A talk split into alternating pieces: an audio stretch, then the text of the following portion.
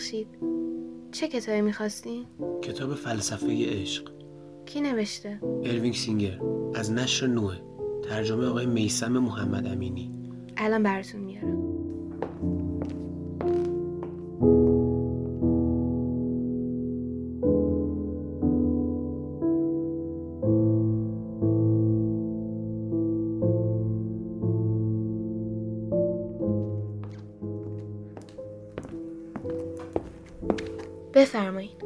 خیلی ممنونم. لطف کردین ام ببخشید. می‌تونم یه سوالی ازتون بپرسم؟ خواهش می‌کنم. چرا این کتاب انتخاب کردید؟ من پادکستی دارم که برای شروع فصل جدیدش از الزاماتش بررسی این کتاب و مطالب دیگه است. بعدش باید یه بلیت قطار بگیریم. من هم می‌تونم سوار قطار بشم. آره چرا که نه؟ اسم پادکستتون چیه؟ هرمس.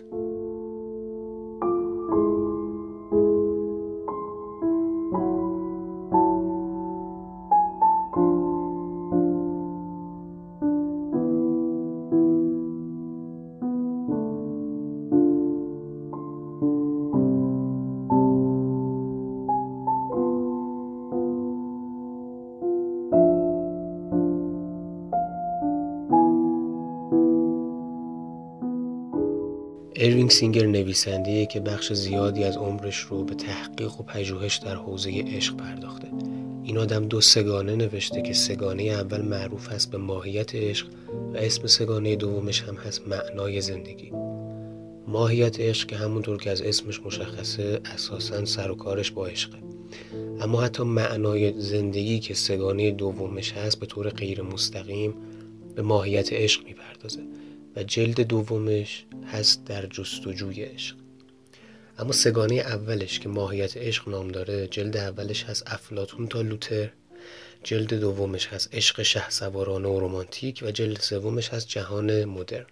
آقای آلن سوبل استاد دانشگاهی که الان در پردیس ابینگتون در دانشگاه ایالتی پنسیلوانیا مشغول تدریس فلسفه است میگه که وقتی که دانشجوی دوره تحصیلات تکمیلی توی رشته فلسفی بودم دو تا چیز خوندم که هر دو تاثیر شگرفی بر کار پژوهشی من توی سالهای بعد گذاشتن. یکی مقاله یکی از تامس نیگل توی ژورنال فلسفه با نام انحراف جنسی که علاقه مندان می‌تونن برن دنبالش و بخونن. اما مورد دومش همین سه‌گانه ماهیت عشق از آقای اروینگ سینگره آلن سوبل میگه که توی نوشته ها و سخنرانی های فلسفیم اگه بخوام درباره عشق و رابطه جنسی صحبت بکنم چه بخوام به افلاطون بپردازم چه به آگوستین یا آکویناس یا روسو یا هیوم یا کانت یا کیرکگور یا شوپنهاور یا فروید و سارتر باید به سجلد ماهیت عشق و همینطور کتاب های دیگر پروفسور سینگر مراجعه بکنم. چون نه تنها برام سودمنده بلکه ضروریه. من از اون درباره تاریخ غنی فلسفه عشق داستان عشق شعر عشق و موسیقی عشق آموختم. میگه من از خوندن کتاب های پرشمارش لفظ دانشمند فاضل برام معنا شد و همیشه به دانشجوهای کنجکاوم و همکارام تاکید می‌کنم که اگه می‌خواید درباره فلسفه عشق و آمیزش مطالعه کنید سگانه پروفسور سینگر باید تو صدر فهرست منابعتون باشه. حالا داستان این کتابی که ما در دست داریم چیه؟ فلسفه عشق کتاب خلاصه شده و چکیده ای از سگانه ماهیت عشق آقای سینگره که خود آقای آلن سوبل میگه کاش اون زمانی که من دانشجو بودم این کتاب موجود بود و من به جای اینکه برم و اون سگانه خیلی بزرگ و سترگ رو بخونم به جاش این کتاب رو میخوندم. هرچند که بعدا اعتراف می‌کنه که اگر اون سگانه خلق نمی‌شد ما نمی‌تونستیم در حال حاضر همچین کتابی داشته باشیم. ولی قبطه می‌خوره. به حال کی؟ به حال ما. به حال ماهایی که در حال حاضر این کتاب رو در دست داریم و نیاز نیستی که بریم به اون صورت اون سه‌گانه به اون عظیمی رو بخونیم. اما نظر خود آقای سینگر چیه؟ خود سینگر میگه که این کتاب برای من یه چکیده چند گزینشیه. به خاطر اینکه قصد داشتم که به دغدغه که توی فلسفه عشق برای خودم ارجحیت داشته بپردازم.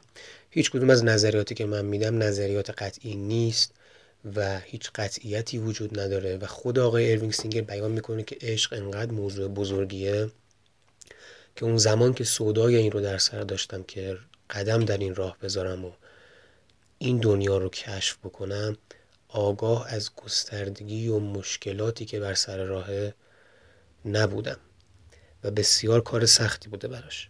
اما در هر صورت آقای سینگر عقیده هایی داره و نظراتی داره که سعی کرده توی این کتاب با توجه به اون همه تحقیقی که کرده و اون همه کتابی که نوشته برای ما فراهم بکنه.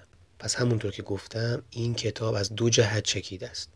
یکی این که این کتاب خلاصه گزینشی از چشمانداز تمام نمای اون اندیشه هایی که آقای سینگر بهشون اتکا داشته و تا امروز صفحات کتابا و مقالاتش رو به اونها اختصاص داده.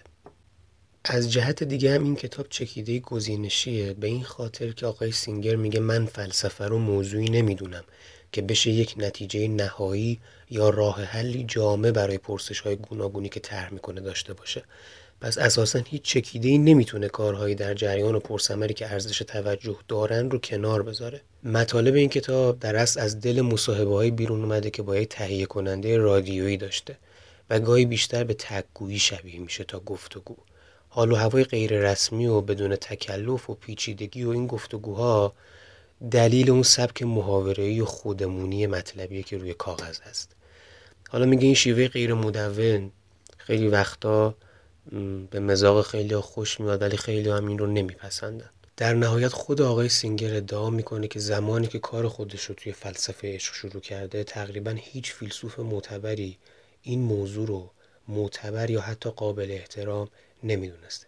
و بعد از مشکلاتش میگه و اینکه دست به کار شده و دیده که هر آنچه که مینوشته ملال آور بوده و جلوتر میاد تا اینکه بیان می‌کنه به نقطه ای می‌رسه که احساس می‌کنه سگانه ماهیت عشق کافی نیست.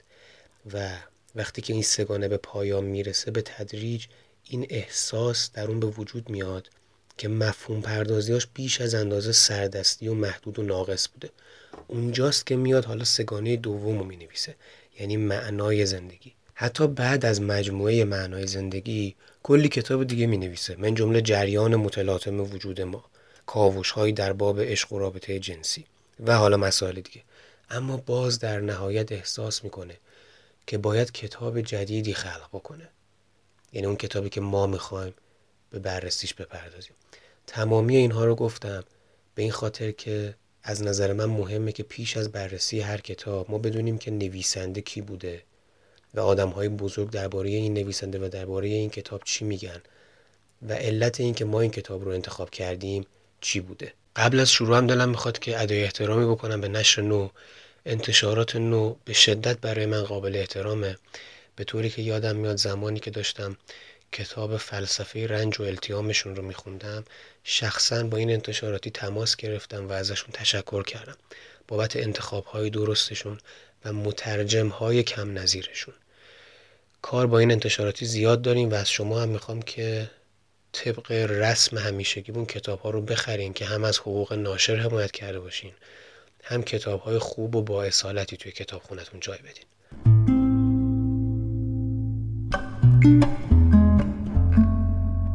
فلسفه عشق. آیا عشق رمانتیک مفهوم جدیدیه؟ اروینگ سینگر میگه زمانی که شروع به نوشتن سه‌گانه ماهیت عشق کردم خیلی از محققا بر این باور بودند که مفهوم عشق به مثابه پدیده رمانتیک و جنسی و میان فردی همین تازگی ها یعنی حدود 200 سال گذشته به وجود اومده. ولی من اینطوری فکر نمی کردم و به عقیده من این دیدگاه بیش از اندازه نابسنده بود. چیزی که ما عشق رمانتیک مینامیم متعلق به تحول فکریه که با آغاز رمانتیسم در جهان مدرن شروع میشه. اصلا به خاطر همینه که این مفهوم رو به درستی عشق رمانتیک خوندن. برای اینکه ارتباطشون رو بین رمانتیسم و رومانتیک هم تاکید بکنن نام لاتینش رو با حرف بزرگ آر به صورت رومانتیک نوشتن. این برداشت توی اواخر سده 18 هم پدید اومده. در اوایل قرن 19 هم به تدریج پر و بال گرفت. ولی اروینگ سینگر میگه همون زمانم خیلی کم بودن آدمایی که متوجه این موضوع باشن که درسته که این موضوع و این مفهوم تازه است ولی خیلی توی سنت ریشه داره. این اندیشه حاصل فرایندی تکاملیه که در طول دو هزار سال نظریه های درباره عشق در اون نقش داشتن. مگه میشه عشقی خود به خود به وجود بیاد؟ مگه میشه ما یهو بگیم که عشق 200 سال پیش به وجود اومده؟ سینگر میگه که من نمی‌تونم بپذیرم که ما دوتا دوره داشتیم پیش از عشق و پس از عشق. یعنی پیش از رومانتیسم و بعد از رومانتیسم. اما سینگر میگه که آشکاره که یه چیز مهم و خیلی ویژه توی این جنبش مدرن رخ داده و ما هنوزم داریم با تحولات جاریش زندگی می‌کنیم. و این جنبش از چندین مرحله عبور کرده که میگه حالا درباره برخی از این مراحل من چند صد صفحه مطلب نوشتم. اما مثلا عنوان می‌کنه که توی جلد دوم ماهیت عشق من این عنوان فرعی رو بررسی کردم. عشق شه سوارانه و رمانتیک. وقتی سراغ عشق رمانتیک توی قرن 19 هم میره دو نوع رومانتیسم رو معرفی می‌کنه و برای اینها تفاوت قائل میشه. یکی رومانتیسم تو هم با خوشدلی و خوشبینی که اون رو رومانتیسم خوشبینانه نامگذاری می‌کنه و دیگری نوع کاملا متفاوتی که توی حوالی سال 1850 بارز بوده و اون رو بدبینی رومانتیک نام می‌ذاره. یه شخصیت خیلی مهم و محوری اینجا ظهور می‌کنه به اسم شکسپیر. اگه توی نمایشنامه های شکسپیر ما دقیق بشیم می‌بینیم که هم نشانه هایی از رومانتیسم خوشبینانه هست و هم از بدبینی رومانتیک در کل شکسپیر از جهات مختلف منتقد چیزی بوده که ما امروز عشق شه سوارانه می‌خونیم. حالا جلوتر میگم عشق شه سوارانه چیه. ولی حالا چرا شکسپیر شخصیتی محوریه؟ به خاطر اینکه کسی بوده که خلاقیت هنریش نیروی اساسی توی تاریخ اندیشه غرب شده. اگرچه که رومانتیک های قرن 19 هم اون رو از خودشون می‌دونستن ولی شکسپیر رومانتیک تمام و تمام نبوده. اون بدون اینکه فیلسوف یا نظریه پرداز رومانتیک باشه پیشگام فیلسوفا و نظریه پردازه رومانتیک میشه. حالا بهروز برامون میگه که عشق شه سوارانه به چه معناست.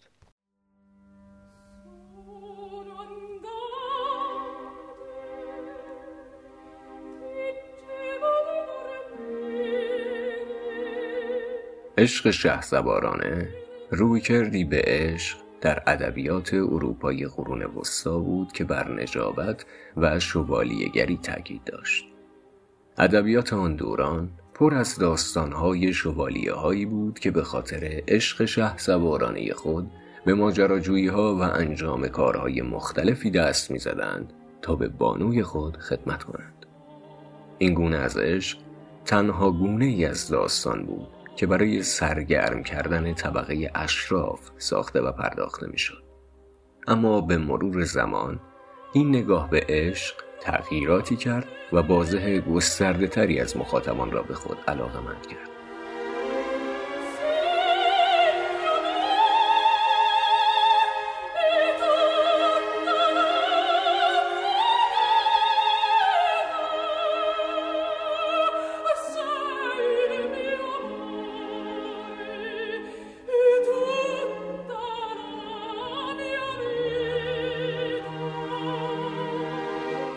عشق شه چیزی میانه احساسات شهوانی و دستاوردهای معنوی بود که اگرچه در ابتدا به صورت عشقی شهوانی به نظر می رسد اما در انتها به اعتلای معنوی و انسانی فرد می انجامد. اصطلاح عشق شه ابتدا در سال 1883 به دست گاستون پاریس به کار رفت و بارها با تعاریف و کاربردهای متفاوت مورد استفاده قرار گرفت. تا اینکه در سده 19 میلادی با پدید آمدن ادبیات رمانتیک مورد بیتفاوتی قرار گرفت. سرچشمه آن تفسیرها و نیز تأثیرات آن هنوز مورد بحث است.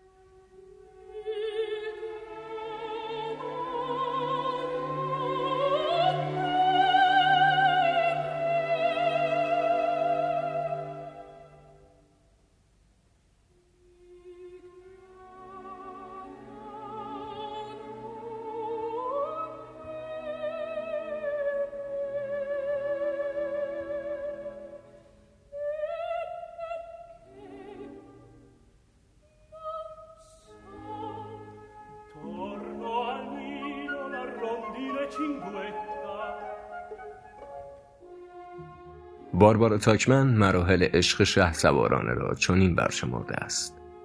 دیدن بانوی مورد نظر و شیفته او شدن تحسین او از دور اظهار جان سپاری به او عدم پذیرش عفیفانه او از سوی بانو اظهار عشق مجدد با اظهار دوباره سوگندهای پرهیزگاری و وفاداری ابدی ناله های نزدیک شدن به مرگ از نرسیدن به عشق و نیاز انجام اعمال شجاعانه که به دلربایی از بانو می انجامد وسال عشق در پنهانی ماجراها و حقه های زیادی که برای فرار از شناخته شدن است.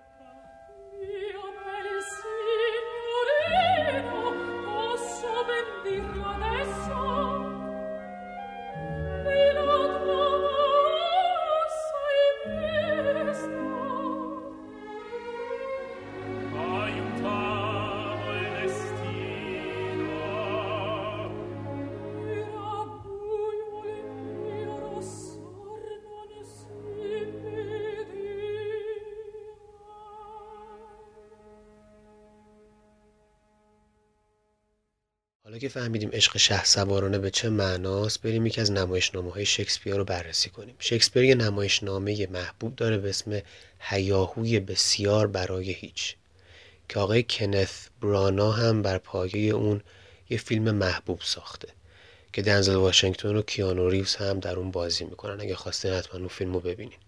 ساختار این اثر بر پایه دو نوع عشق شکل گرفته. یکی رابطه بین کلودیو و هیروه کلودیو آقا است هیرو خانومه. مرد و زن جوونی که یه رابطه شه سوارانه با هم دارن که چندان بر پای شناخت خیشتن یا یکدیگر متکی نیست. اونا صرفا می‌دونن که عاشق شدن همین. اگرچه که این دو نفر به شدت احساس می‌کنن که عاشق همن اما شکسپیر اصالت این رابطه رو اساسا انکار می‌کنه. اون نشون میده که چجوری کلودیو یعنی آقاه هیرو رو به ناحق به خیانت متهم می‌کنه در حالی که خودش وفادار نیست. به خاطر اینکه به عوض اینکه هر مشکلی با این زن داره با خودش حل و فصل کنه بلا فاصله اون رو رسوا و بیابرو می‌کنه. به خاطر همین روشن میشه که پیوند عاطفی اونها چندان محکم نیست. رابطه دیگه یه رابطه خسمانه ولی در اصل عاشقانه است. این که میگیم خسمانه یعنی چی؟ یعنی اینا با همدیگه یه جنگ و ستیزی دارن یه دعوا و درگیری با همدیگه دارن. حالا چرا میگه اساسا عاشقانه؟ به خاطر اینکه رومانتیسم توی خیلی از موارد اون خصومت ابتدایی بین مرد و زن و پیشفرض تلقی می‌کنه. یعنی این خصومت و یک گرایشی عمیقا فطری می‌دونه ناشی از این واقعیت که جنس زن و مرد به واسطه طراحی متفاوتی که دارن جهان رو به طور یکسان نمی‌بینن. در نتیجه هر کدوم یعنی هر یک جنس مخالف رو طبیعتا به دیده شک و بدبینی نگاه می‌کنه و در حالت جنگ دائم باهاش قرار داره. پژوهش هایی که زیست شناسان اخیرا انجام دادند مثلا در مورد رفتار کاکایی های نقره‌ای در فصل جفتگیری شواهدی در دفاع از این دیدگاه به دست می دهد. پرنده ماده به تنهایی به جزیره دور افتاده می رود و موقعیت را بررسی می کند و منتظر آمدن پرندگان نر می شود. اما به محض که پرنده نری وارد محدوده پرنده ماده می شود به او حمله می کند. فقط بعد از طی شدن دوره ای که دانشمندان آن را دوره دستیابی به تعادل می‌خوانند نر و ماده به نوعی تفاهم دست مییابند و پرنده ماده در مییابد که پرنده نر همان چیزی است که او برای تولید مثل نیاز دارد. پس از این مرحله پرنده ماده نر را به قلمرو خود راه می‌دهد و آنها زوجی رومانتیک می‌شوند. خب در چارچوب اندیشه رومانتیک همین اتفاق برای انسانها هم رخ می‌دهد و برای beatrice و بندیک نیز همینطور است آنها از ابتدا با هم دشمن هستند و یکدیگر را مسخره می کنند. اما بعد تصادف عجیبی که شکسپیر به شکلی مصنوعی اما استادانه در داستان خود ترتیب می دهد سبب می شود که آنها بر این دشمنی اولیه غلبه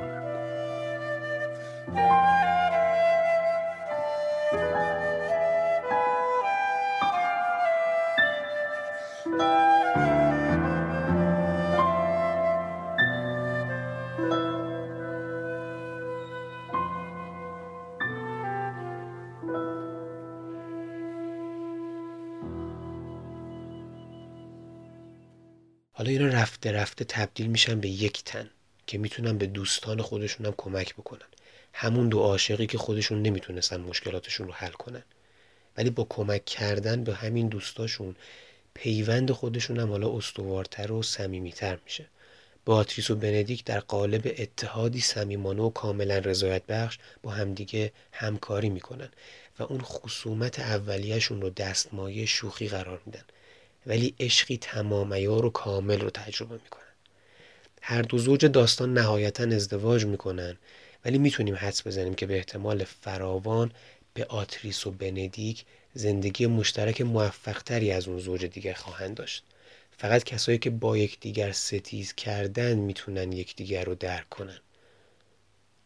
چون که از اون دشمنی اولیشون گذشتن حالا می‌تونن به وحدتی کامل دست پیدا کنن اونا تونستن بر بیزاری ذاتی انسان از جنس مخالف با موفقیت چیره بشن. این تقابل بین عشق شه سواران و رومانتیک توی اثر شکسپیر احتمالا بهتر از هر جای دیگه این نشون داده بشه.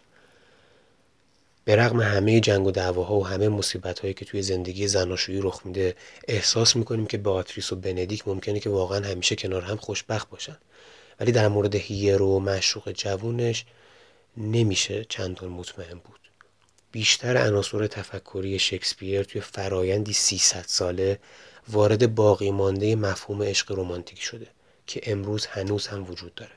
این عقیده رایج که مطابق برداشت قرن 19 همی عشق راستین سراسر شادی و مهربانی خطاست. عشق باید پیشفرزش جنگ و دعوا باشه که بتونه با عبور کردن از اون به وحدتی کامل دست پیدا کنه. این دیدگاه نوعی رمانتیک که خیلی ها می‌دونن که مردان و زنان از خیلی از جهات با همدیگه متفاوت و حتی ناسازگارند.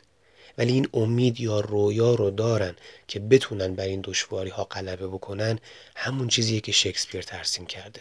به همین دلیله که اروینگ سینگر شکسپیر رو شخصیتی محوری می‌دونه. ولی با همه این اوصاف شکسپیر فقط یکی از بسیار کسایی بوده که درباره جستجوی انسان در پی عشق اندیشه هایی داشت. اندیشه هایی که در طی حدوداً دو هزار سال یا بیشتر در حال تحول بودن. به همین خاطره که سینگر اولش گفت که من فکر نمی کنم که یهو ما اینو تقسیم کنیم به دو قسمت قبل از رومانتیک و بعد از رومانتیک این اتفاقیه که در طی دو هزار و سه هزار سال افتاده و الان رسیده به چیزی که مشاهدش هستیم.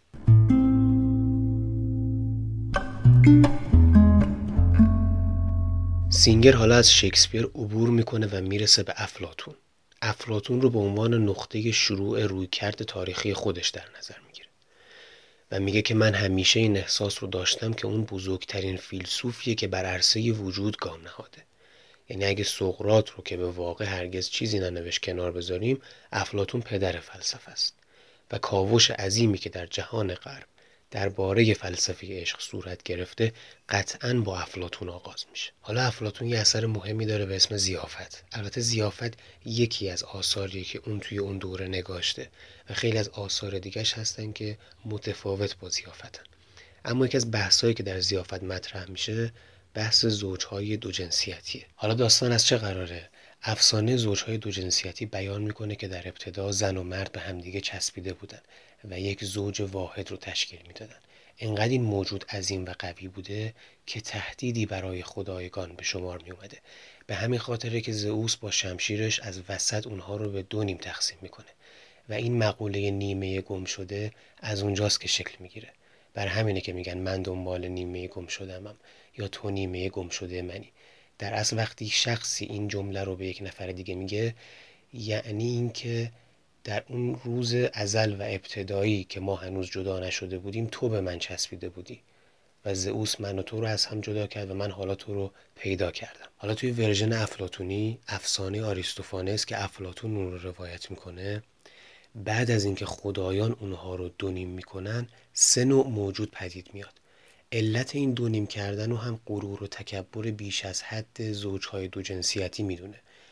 یعنی اون زوجها اون زن و مردهایی که به همدیگه وصل بودن خیلی بیش از حد مغرور بودن و از خود راضی بودن. به همین خاطر خدایان اونها رو از وسط نصف می‌کنن. اما بعد از این دونیم شدن سه شکل وصل مجدد امکان پذیر میشه. یک شکل پیوند نر و که دنبال همدیگه میگردن. علاوه بر این پیوند میان دو ماده و همینطور تمنای وحدت میان دو نر نیز وجود دارد. به عبارت دیگه.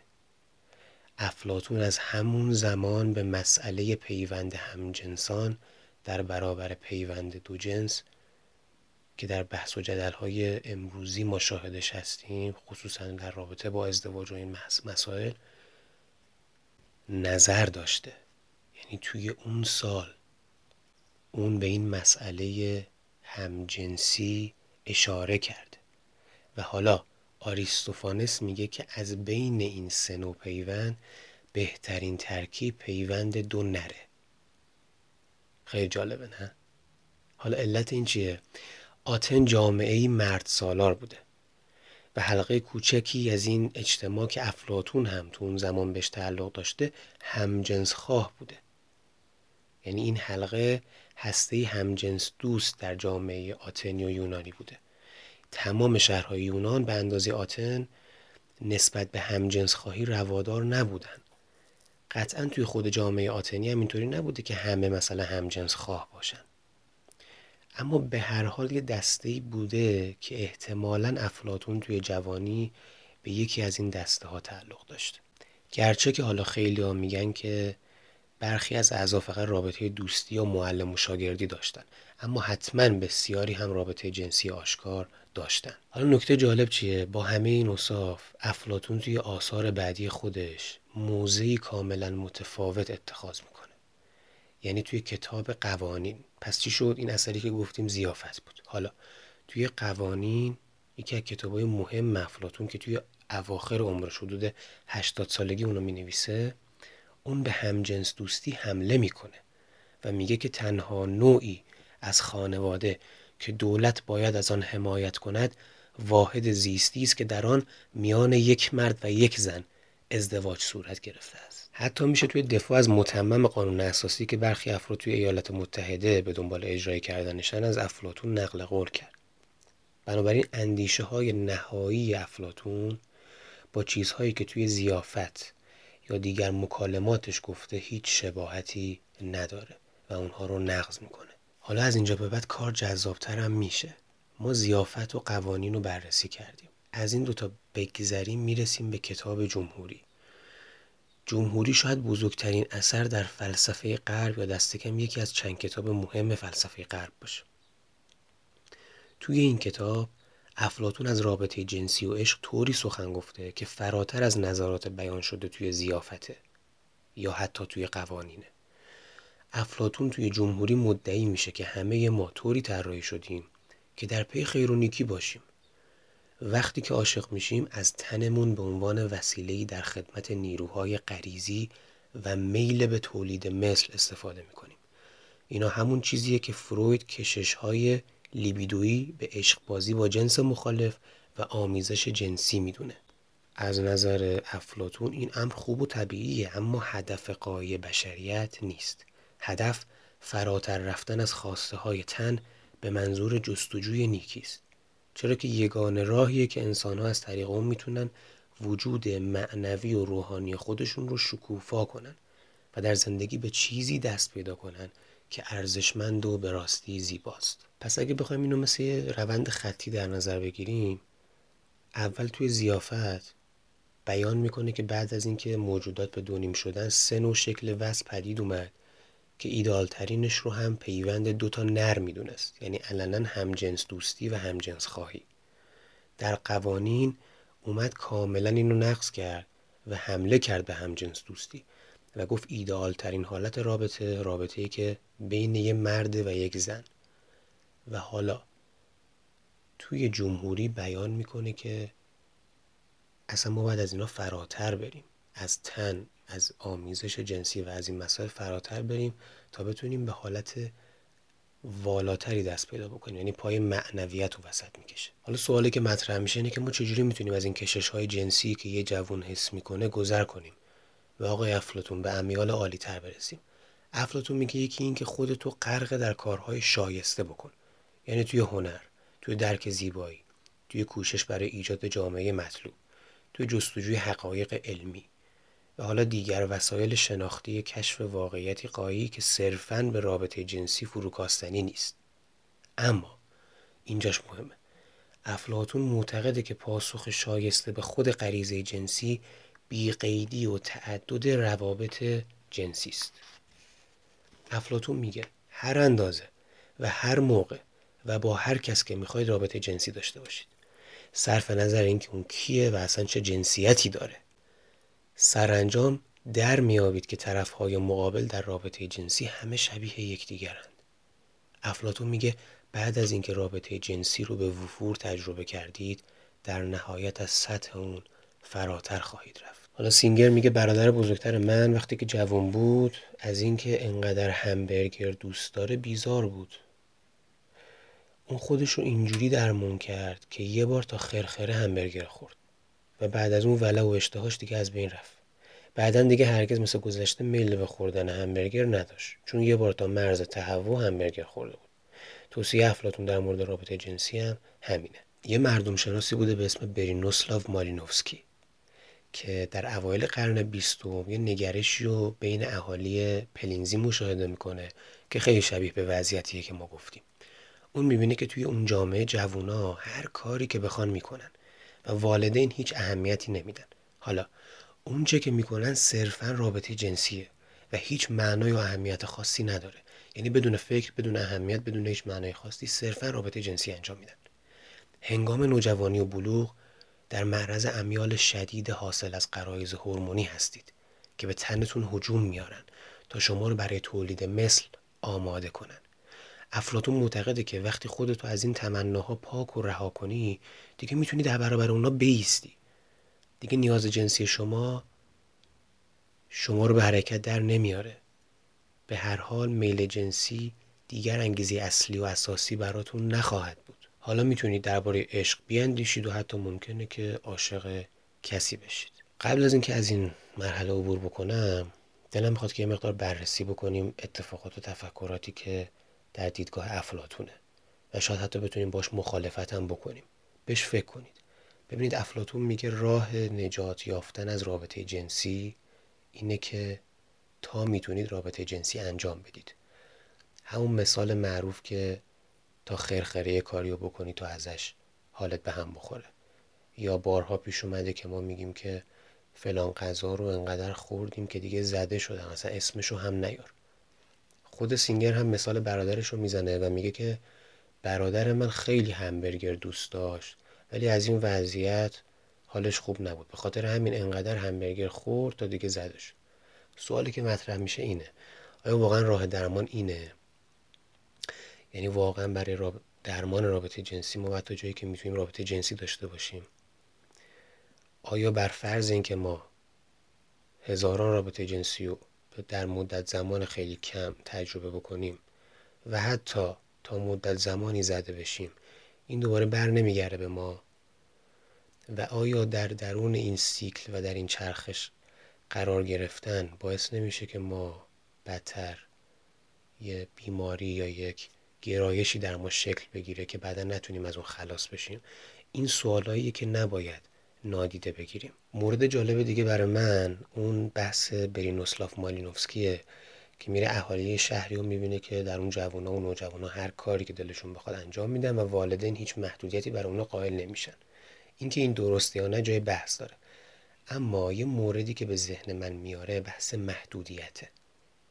احساس می‌کنم که برینوسلاو مالینوفسکی داره اشاره می‌کنه که در جامعه‌ای که محدودیت وجود نداشته باشه مسائل برای افراد عقده نمیشه. چیزی که همیشه وقتی به جامعه خودمون نگاه می‌کردم متوجهش می‌شدم اینه که بحث جنسیت برای ماها عقده شده. من وقتی بین همسن و ساله خودم نگاه می‌کردم بین دوستا رفیقا از دوره راهنمایی بگیر تا بالاتر صحبت شده فقط صرف مسائل جنسی. تمرکزه و دیدگاه شده اون.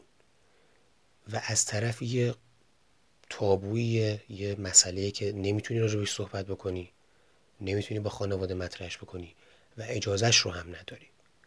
و به طوریه که تو حتی وقتی داری توی خیابون راه میری و می‌بینی که تو پیاده رو مثلا یک جنس مخالفت داره میاد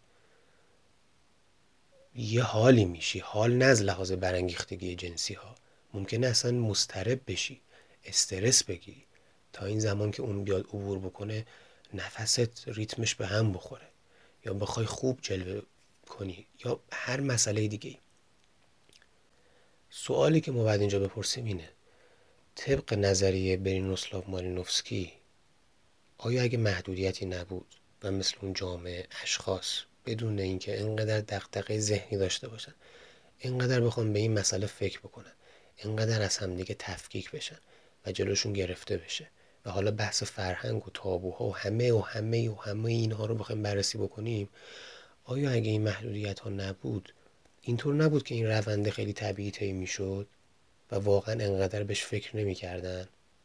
انقدر دغدغه نمی‌شد و عقده نمی‌شد و شاید اصلا ازش عبور می‌کردن. شاید اصلا یه مرحله که به واسطه سن همون بلوغ و نوجوانی و جوانی که برینوسلاو مالینوسکی بیان می‌کنه به حال توی شما توی برهه شما خیلی میل جنسیت بالا حالا آدم با آدم هم متفاوته.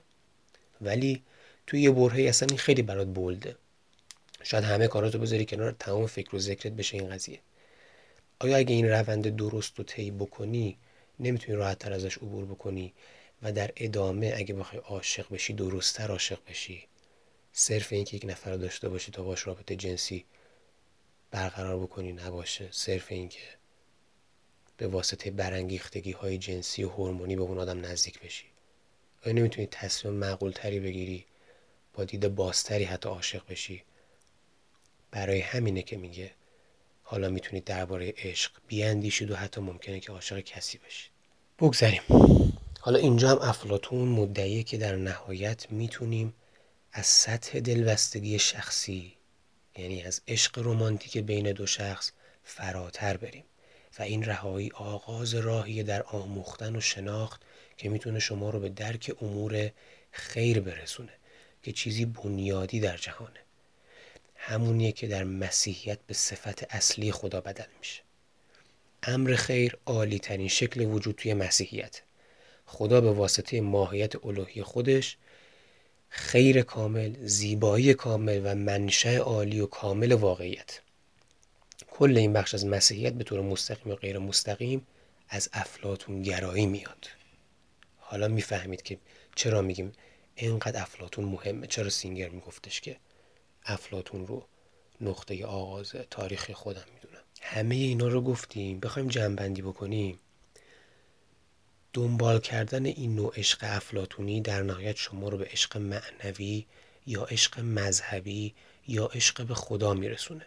صرف نظر از هر تعبیری که ممکنه از واژه ها داشته باشین. و این بسیار دور از اون نقطه که از لحاظ زیستی از اونجا آغاز کردیم در میان این دو حد عشق به حقیقت هم می‌تونه باشه که در وجود فیلسوف قرار داره. حتی عشق به پژوهش تجربی و نظری می‌تونه باشه که تو وجود دانشمند قرار داره. عشق به مردم و وطن و کشور می‌تونه باشه. چنان که فرد خودش رو وقف وضع قوانینی کنه که برای همه افراد کشور منصفانه باشه. همچنین عشقی که جنگاوران دارن و خودشون رو وقف دفاع از وطنشون می‌کنن و چه بسا که جانشون رو نیز در این راه از دست بدن. همه اینها شما را از سطح رابطه جنسی فراتر می‌بره. هرچند که این عشقا هنوز هم بخشی از همون پیوستاری هستند که عشق جنسی بر اون قرار داره.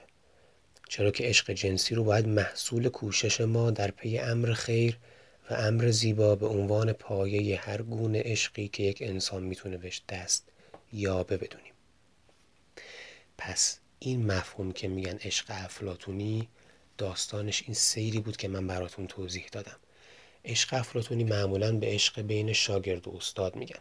یعنی عشقی که میگن در اون رابطه و انگیزه و احساسات جنسی وجود نداره. برای مثال ممکنه شما در دانشگاه باشید در مدرسه باشید استادی داشته باشید که شیفته و عاشقش باشید. با تمام وجود عاشق استادتون باشید. اما میل جنسی بهش نداشته باشید. حتی این در مورد جنس مخالف هم صدق می‌کنه. یعنی من استادی دارم که برفرض خانومه خیلی دوستش دارم عاشقشم شیفته استادیشم ولی هیچ احساس جنسی به اون ندارم. این علت این که بهش میگن عشق افلاتونی از اینجا میاد. یعنی مسیری که دیدیم افلاتون از کجا آغاز کرد و به کجا رسید و در نهایت دیدیم که هدفش فراتر از تنه و بحث معنویات رو می‌کشه وسط. و وقتی بحث امر خیر رو مطرح می‌کنه می‌بینیم که افلاتون چقدر نقش مهمی داشته توی پایگذاری مسیحیت. و اینجاست که حتی به مذهب چقدر کمک کرده. این بود از اپیزود چهاردهم امیدوارم که لذت برده باشین. در قسمت بعدی از ایدئالیسم فراتر میریم و مفاهیم استعلا و یکی شدن رو با هم دیگه بررسی می‌کنیم. کلی مراقب خودتون باشین. بهترینا رو براتون می‌خوام. سلامت و در آرامش باشین. فعلا خداحافظ.